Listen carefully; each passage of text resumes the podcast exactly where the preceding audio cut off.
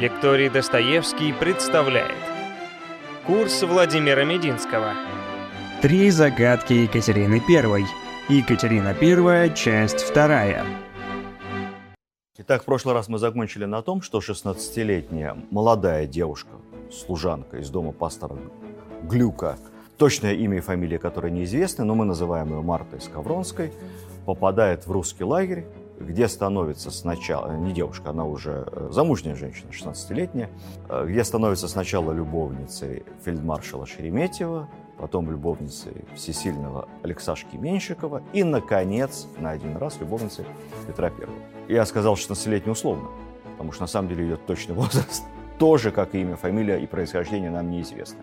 Чем она зацепила Петра? Вот что в ней было такого, что выделило ее из числа, в общем, бесконечного ряда на тот момент любовниц, митрес, как тогда называлось, знакомых, одноразовых и многоразовых спутниц российского государя. Если мы посмотрим на ее портреты, они сохранились, а, мы этого не поймем. Ну, во-первых, она точно не была девушкой модельной внешности, как бы мы сейчас сказали. Ну, тогда вообще не было моды на худобу.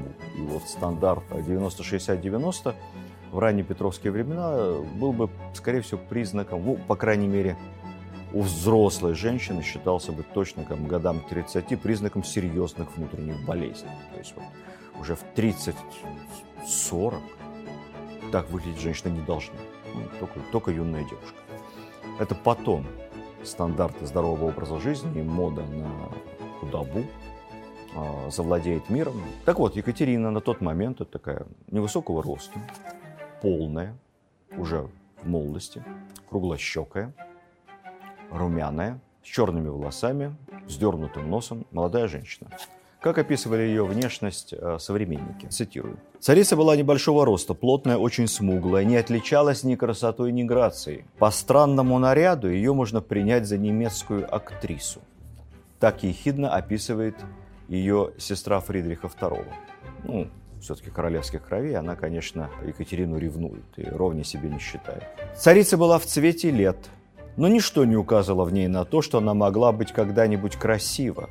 Говорили, что царь, государь необыкновенный во всех отношениях, находил удовольствие в том, чтобы выбирать именно таких с целью унизить других придворных дам. Это тоже немецкое описание, но мужское. Какая-то извращенческая немецкая логика. Конечно, никого Петр унизить тем самым не хотел. Ему вообще было на мнение предверных дам глубоко наплевать. Ну, нравилась она ему. Кстати сказать, Екатерина не была брюнеткой, она вообще была блондинкой. Она свои белокурые волосы тщательно красила в черный цвет, потому что считала, что так вот ее лицо выглядит ярче. Она категорически запрещала придворным дамам одеваться так, как она. И вот, боже упаси, где-нибудь на ассамблее на балу кому-то из ее близких придворных подруг или знатных дам оказаться в таком же платье, с такой же прической, как императрица. Все. Не простит никогда. Теперь о характере. Вот характер в случае с Екатериной, с нашей русской Золушкой, конечно, это судьба. Характер у нее был, надо сказать, по женской части замечательный. Это было то, что называется женский ум. Когда Петр хотел, чтобы она была рядом, она моментально нарисовывалась, в любом месте, в самом тяжелом военном походе, две недели могла скакать на перекладных, как только ее супруг или любовник поначалу позовет, скажет, Катя, приезжай, и она уже на коня, в карету и несется. Всегда рядом. Если он хотел ее совета, она давала ему хороший совет. Если он ее мнение не спрашивал, она часами рта не открывала. Идеальный спутник офицера. Петр все время в дороге. Петр военный. Петр очень неприхотлив. В бытовом плане, кстати сказать, ну, была тяжелая жизнь. Никакого душа, туалета, мягких перин. В седле, на жесткой скамье, ешь где что можешь, пьешь много, тогда было так принято, к сожалению. Тяжелая жизнь. Екатерина все время рядом, тогда, когда она нужна.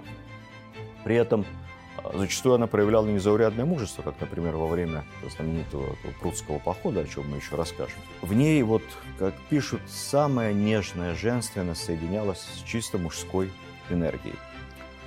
Э, по силе темперамента она ни в чем не уступала Петру Первому, но вот в нравственном отношении, конечно, она была гораздо уравновешеннее Петра, она не психовала, как Петр, по поводу и без повода – она, наоборот, его всячески успокаивала. С 1704 по 1723 год, за неполные 19 лет, она принесет Петру 11 детей. к сожалению, почти все они умерли. Тогда вообще детская смертность была очень высокая, женская смертность при родах. Мы понимаем, что у Петра были, наверное, лучшие акушеры того времени, но дети умирают в младенчестве. Из этих 11 детей до более-менее взрослого возраста доживет только трое, все три дочери. Однако ее дочь Елизавета проведет на русском троне потом 20 лет, а прямые потомки ее дочери Анны будут править Россией до Октябрьской революции. Все эти беременности проходили для Екатерины почти незаметно, и, в общем, они не мешали ей сопровождать царя во всех его бесконечных походах и странствиях. То есть Екатерина все время рядом, все время беременная, все время веселая, все время готовая царя поддержать. Такая настоящая жена офицера, живущая с ним в палатке, спящая на жесткой постели, делающая двойные, а то и тройные переходы верхом. Во время персидского похода она даже обрила себе голову полностью, потому что очень жарко было. Совершенно не стесняясь, и носила гренадерскую фуражку. Кстати, гигиенично, потому что вши тогда мучили армию страшно. Перед сражением Екатерина могла верхом проехать по рядам вместе с государем, одобряя солдат. А после смерти Петра, когда объединенная эскадра Англии и Дании будет угрожать Таллину, она на полном серьезе собиралась сесть на один из кораблей и во главе этого корабля отправиться на морское сражение. Вот такой у нее был характер. Ну, к счастью, обошлось без сражения с Англией. Договорились. Что интересно по поводу писем. У них очень много писем а, Петра и Екатерине.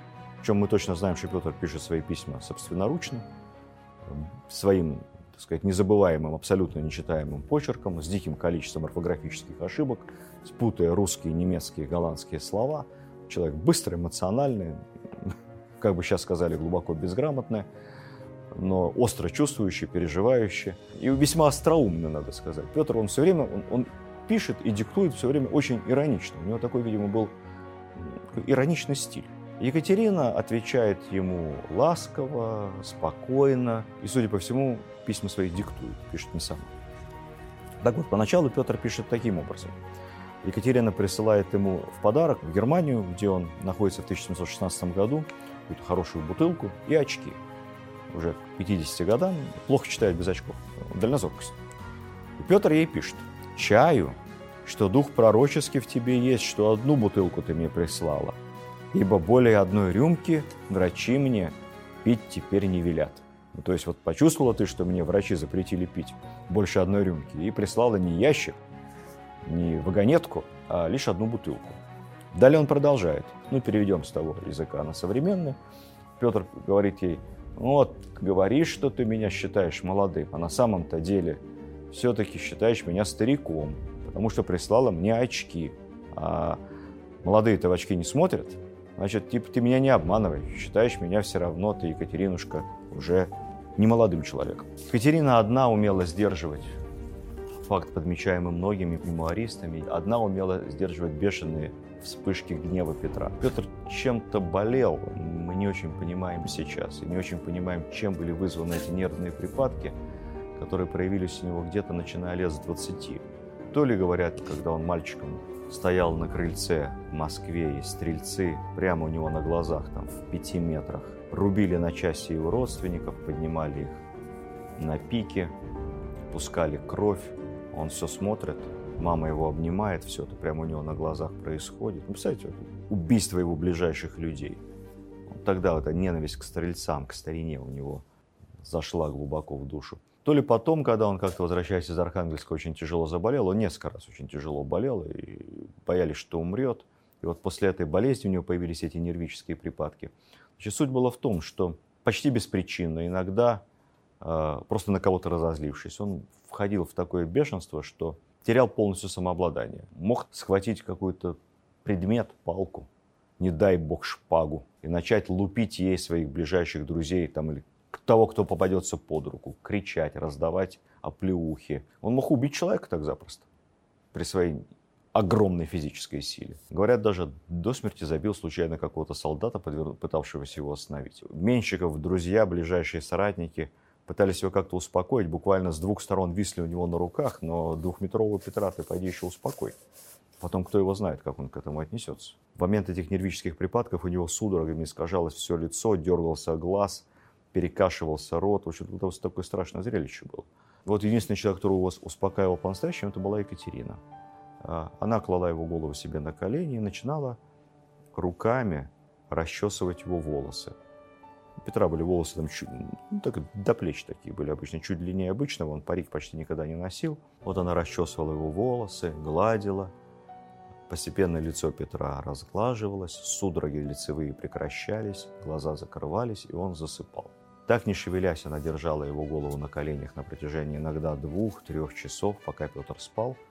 Просыпался он абсолютно здоровым, в отличном расположении духа, как будто он проспал несколько суток. Если ему рассказывали, что он только что творил, он очень расстраивался, извинялся, всегда дарил какие-то подарки тем, кого он нечаянно обидел в приступе бешенства. Это могла делать только Екатерина. В 1705 году Петр отправляет свою любовницу в Преображенское, в Москву, к своей любимой сестре, царевне Наталье. Позже рассказывали, что именно там она якобы научилась говорить по-русски. Я думаю, что это неправда, потому что, скорее всего, будучи родом из, то ли из Польши, то ли из современной Белоруссии, она умела говорить по-русски с самого начала, и даже разница тогда между польским, белорусским, русским, она была такая весьма, весьма умозрительная. Наверное, меньше, чем сейчас разница между русским и украинским. И, конечно, она его знала. Вот. Она подружилась там э, с э, семьей Менщикова, которая жила тоже в Преображенском, и с его будущей супругой, с его дочерьми. В общем, она плотно вошла, как бы сейчас сказали, в ближний круг царя Петра. В 1707 году ее крестили в православие, и э, она становится Екатериной Алексеевной Михайловой.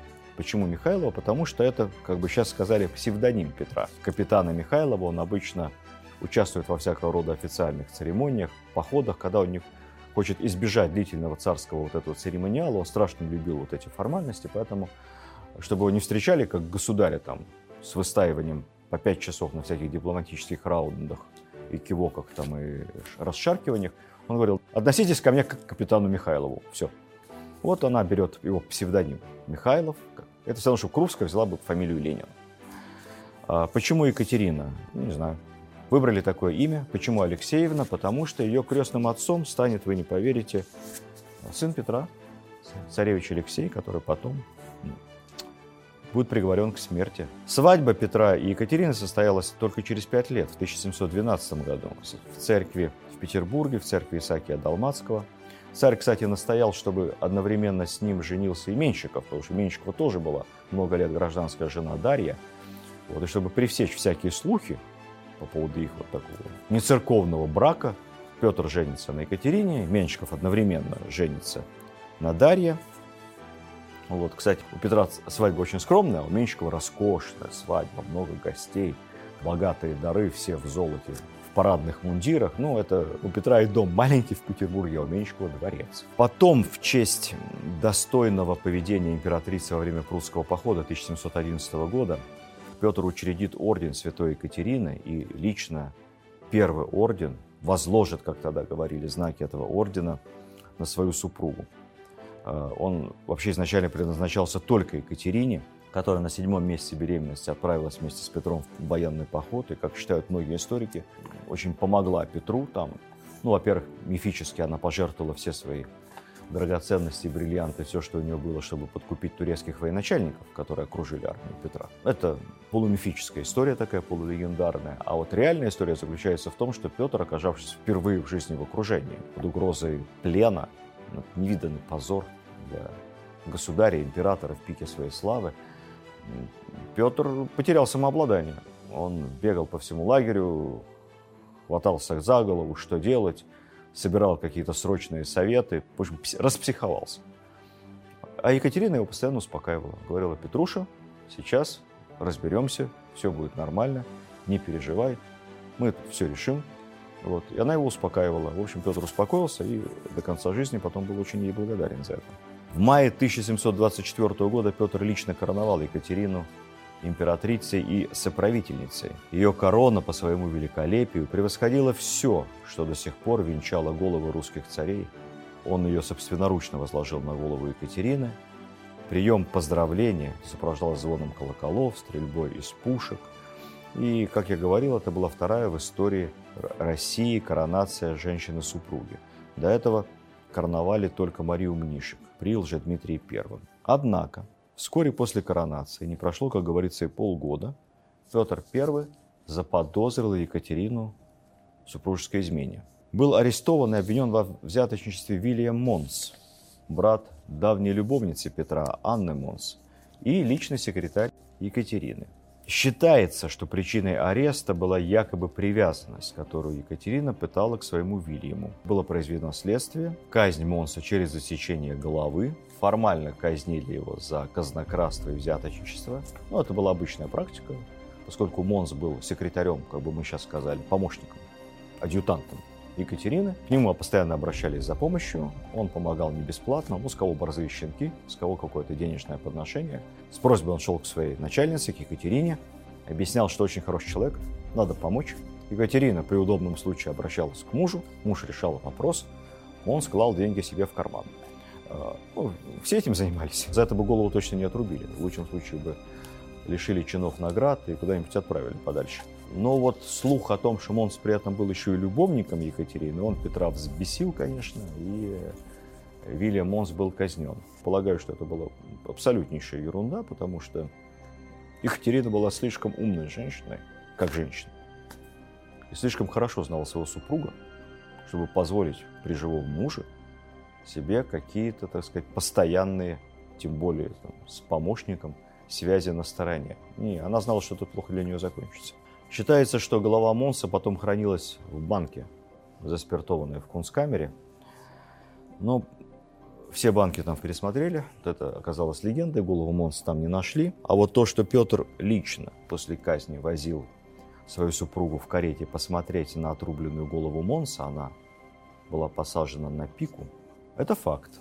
Не дрогнула Екатерина, не проронила ни слезинки, лишь покачала головой и сказала «Ох-ох-ох, до чего же бывают развращены некоторые люди. Возможно, что после этой истории Петр к своей Екатерине и не до конца охладел, но, тем не менее, какие-то супружеские отношения между ними прекратились, и внешне все было очень плохо.